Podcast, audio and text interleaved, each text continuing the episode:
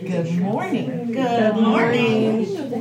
Oh, Welcome to beautiful Sunday. It's nice to see the sunshine and have it just a little warmer. It's still a little chilly this morning, but by the time we walked in the door, I could feel the difference between six below and 18. it warmed up a little.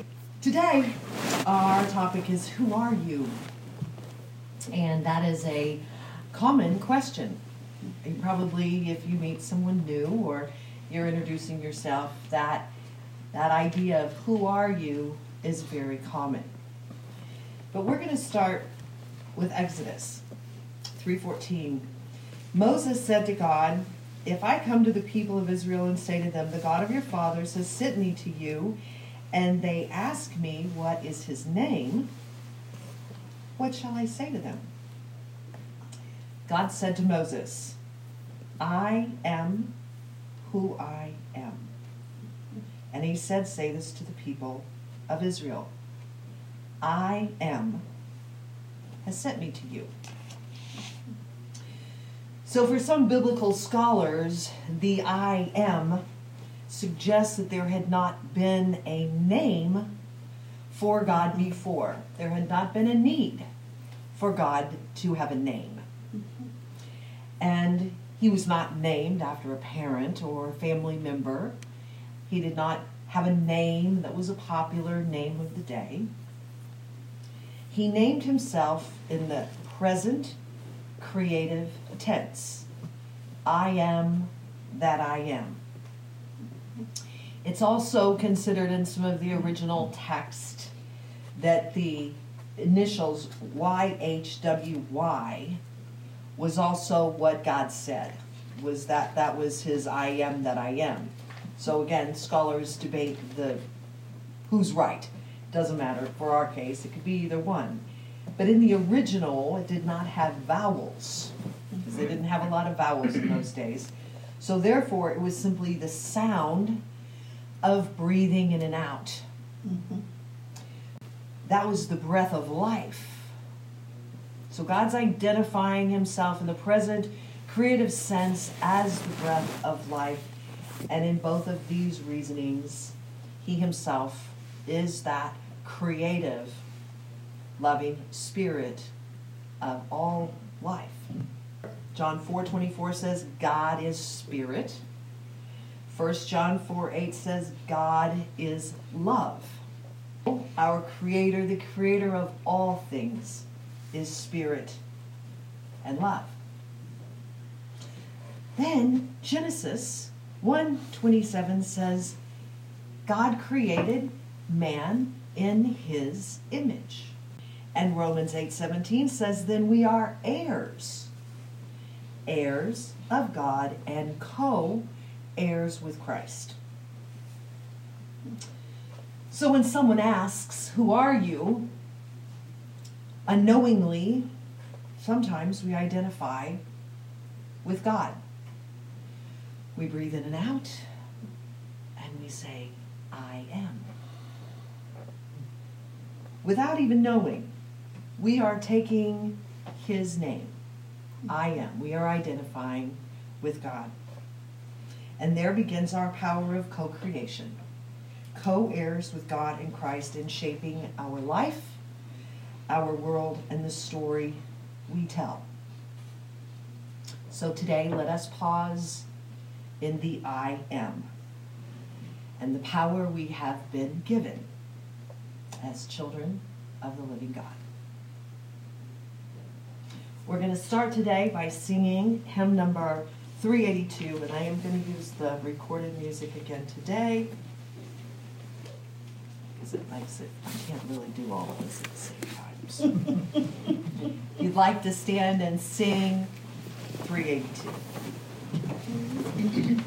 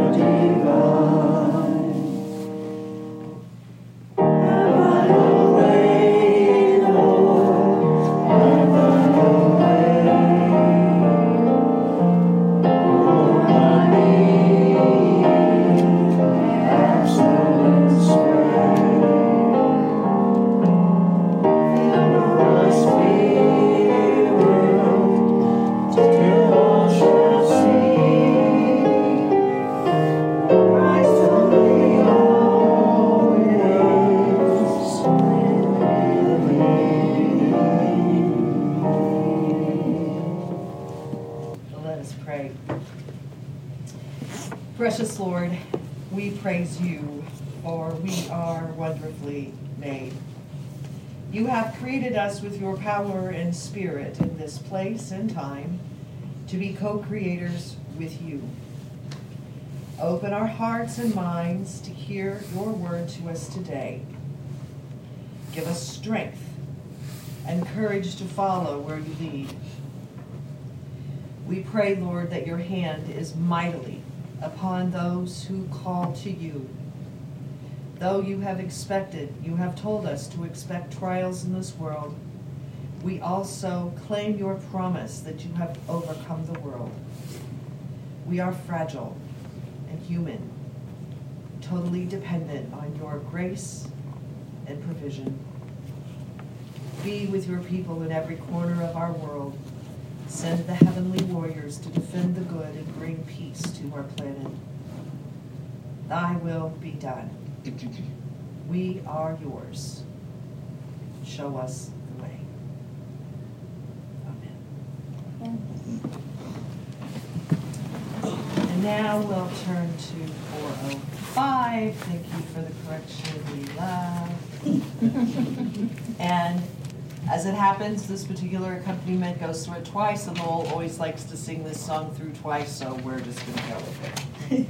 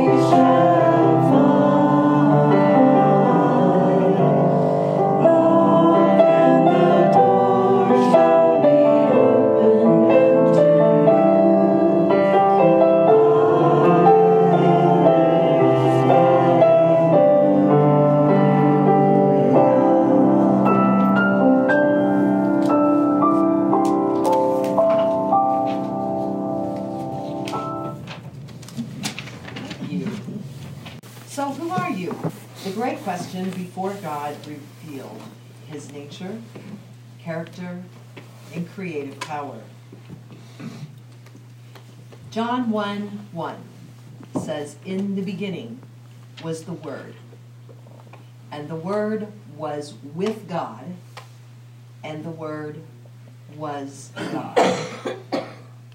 I love to contemplate this verse. I've been a writer and person who loves words all my life. And I've studied the power of words and how the careful construction of language can shape our reality. It impacts everything around us our life, our business, our relationships, our financial status, our self esteem, how we see the world. What is the Word? The Word is where it all begins. It is how we claim who we are. It is how we speak to others about ourselves. And sometimes, with hope, we use the word with the intent of changing others. Wouldn't that just be magical? we could just say the word and make the change. It's our proclamation of how we see the world. But we're also warned about this power. Matthew 12 36 says, We will be accountable for every careless word. Matthew 15 11 says, What comes out of a man's mouth is what defiles him. So we are given this insight into the power of creation. We are born into it. God has explained it and given it to us with His instruction, and we are warned that this power is not to be taken lightly. So, as we consider this power of creation, what it is, and what role do we play, if any, in influencing the circumstances around us? In particular, are we actively and consciously creating our world with our words? Can we impact other people? Can we make a difference?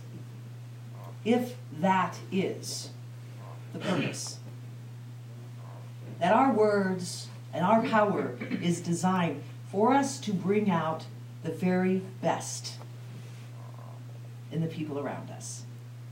That's our power, that creative power, the power of our word. We are creating the world around us, how we speak about it, how we tell others, even in the tone of our voice. To use words in a provocative or ill tempered way or mean spirited intention is using our power in a negative way and even worse, sometimes it's careless. We can use our words carelessly, and it's negative. It has a negative impact. It is like anti-creation. We don't want to be. We don't want to do that. But it's often how we interpret our experience that ultimately colors our emotions so different words and sounds and volumes usually represent different emotions. We can't help it. We've been conditioned. Think of a friendly whistle. Makes you smile. A whisper gives you a sense of intimacy. A shout of victory. And we join together.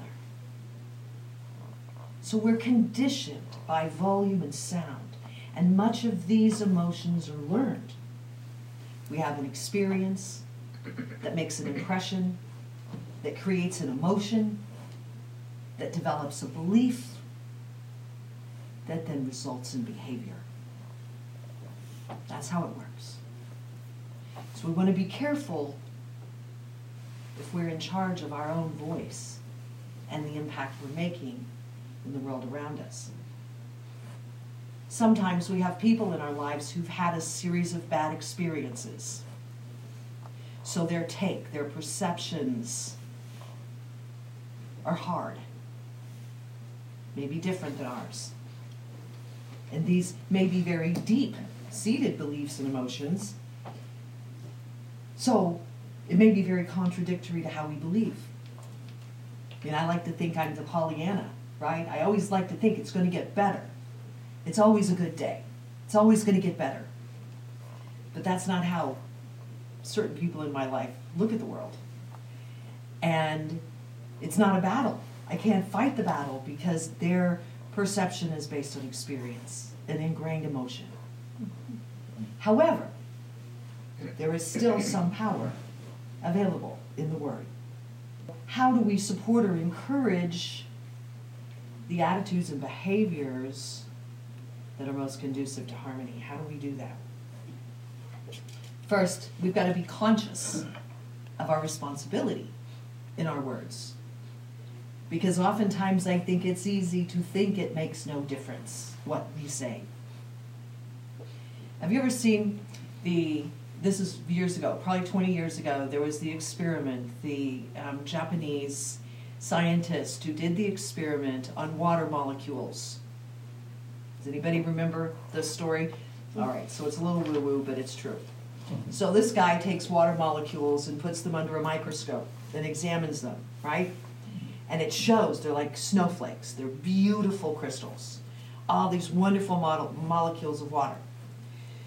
So he does this experiment where he takes this glass where he's gotten these beautiful things and he talks mean to it. And he thinks mean thoughts. And he gets other people to think mean thoughts about this water in this glass. And then he puts it under a microscope and the molecules have changed. And now they're distorted. They're not the same. So then they do the same, but they do the positive. They take the same water and they bless it and pray over it and give it good good thoughts. And it changes again into even more beautiful, more spectacular. In fact, I think it's in um, New York, in one of their subways. They have like this whole display of these pictures of these water molecules. It's a fascinating study. They say that if you talk to your plants, they grow better. There is power in our words. And science proves it on all these different levels. You can look it up. It can ignite the potential for good and change. But it's the being conscious part that requires the practice and discipline. And usually, to get the ball rolling, we have to be the power of good in our own life. I am that I am, the most powerful words, the name of divine creator, and also a direct reference to self. I am. Is that a coincidence? I don't think so. God is like that. So the key to change is to live and be the change we want to see. So live it now just as you would want it. Choose your words carefully so they represent what you do want. You are telling the story of your life every day, every minute to yourself, to your family, to your friends.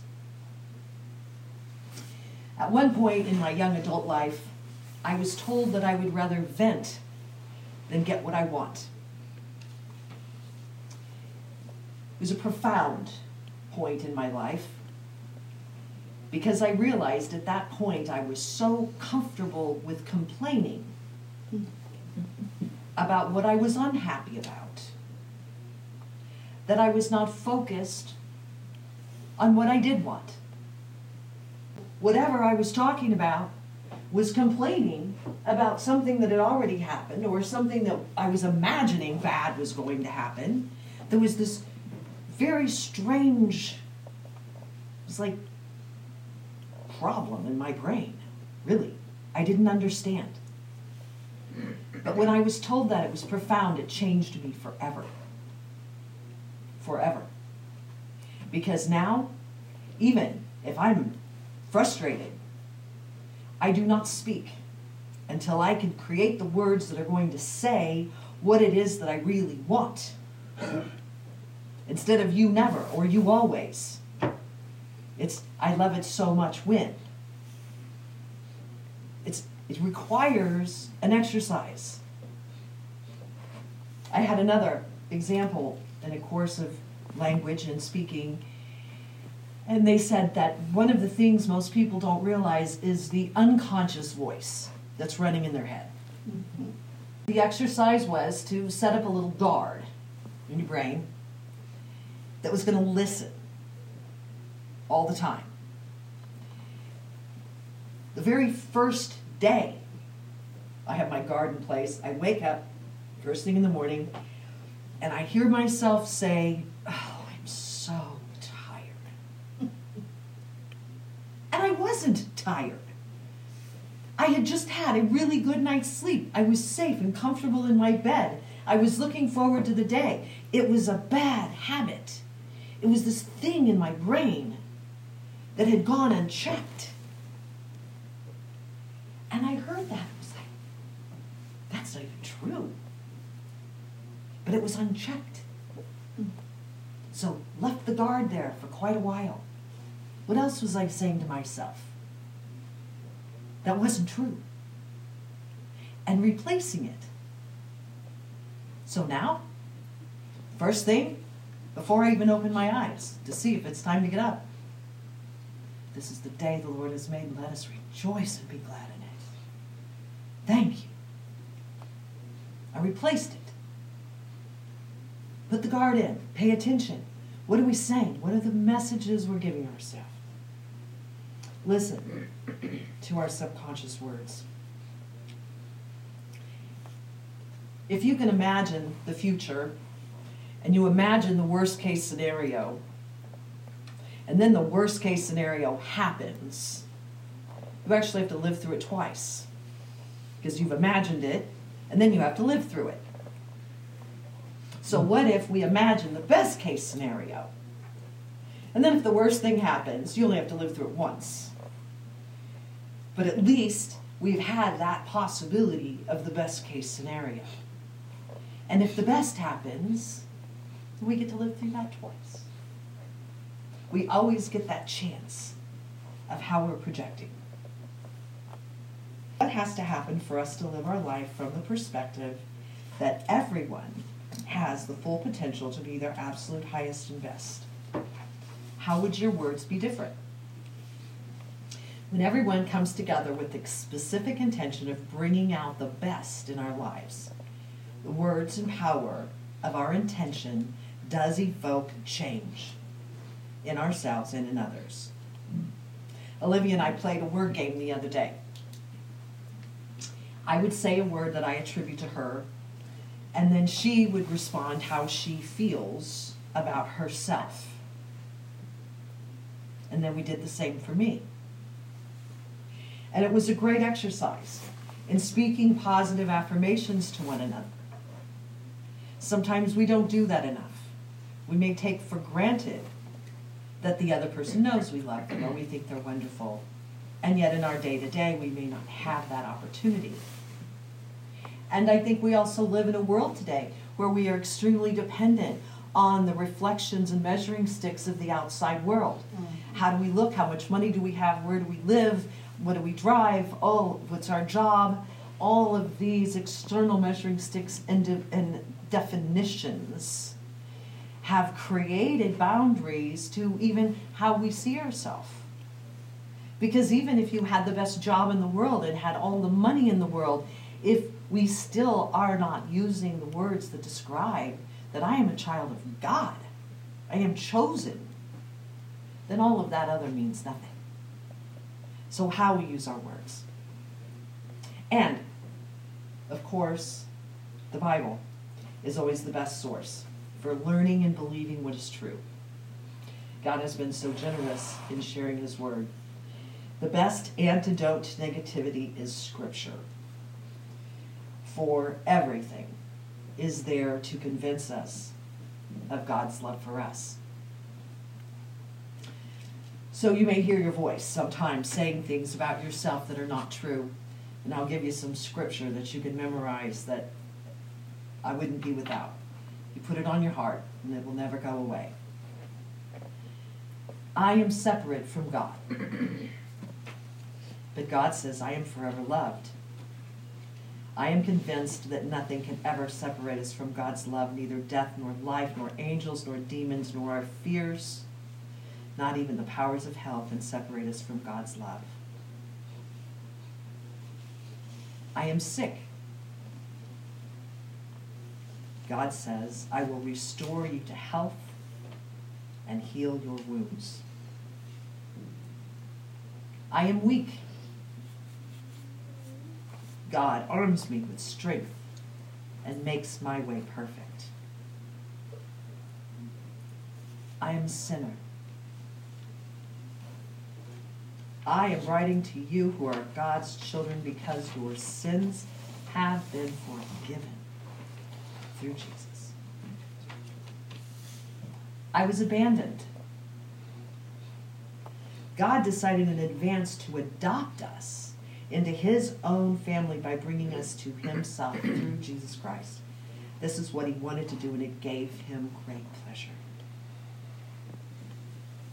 I am rejected. Do not fear. I have redeemed you. I have summoned you. You are mine. I am alone. Do not be afraid or discouraged, for the Lord your God is with you wherever you go. I am hopeless, for I know the plans I have for you, declares the Lord. Plans for welfare and not for evil, to give you a future and a hope. I am purposeless. Perhaps this is the moment for which you have been created. I am lost. Whether you turn to the right or to the left, your ears will hear a voice behind you saying, This is the way, walk in it. I am worried, anxious, afraid. Peace I leave with you, my peace I give to you. Not as the world gives do I give to you. Let not your heart be troubled. Be not afraid. I am unhappy. I have told you these things so that you will be filled with joy. Yes, your joy will overflow. I am afraid. God has not given us the spirit of fear, but of power, love, and a sound mind. I am nothing special. I praise you because I am fearfully and wonderfully made. Your works are wonderful. I know that full well. As we absorb these messages from God, let us gather the courage to be all that He has intended us to be. Let us use the power of the great I am to choose our words carefully.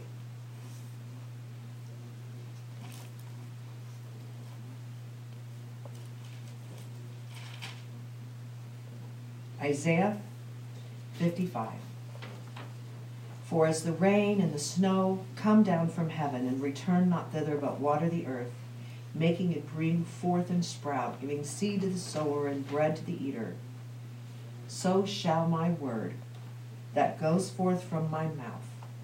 It shall not return to me empty, but it shall accomplish that which I purpose, and prosper in the thing for which I sent it.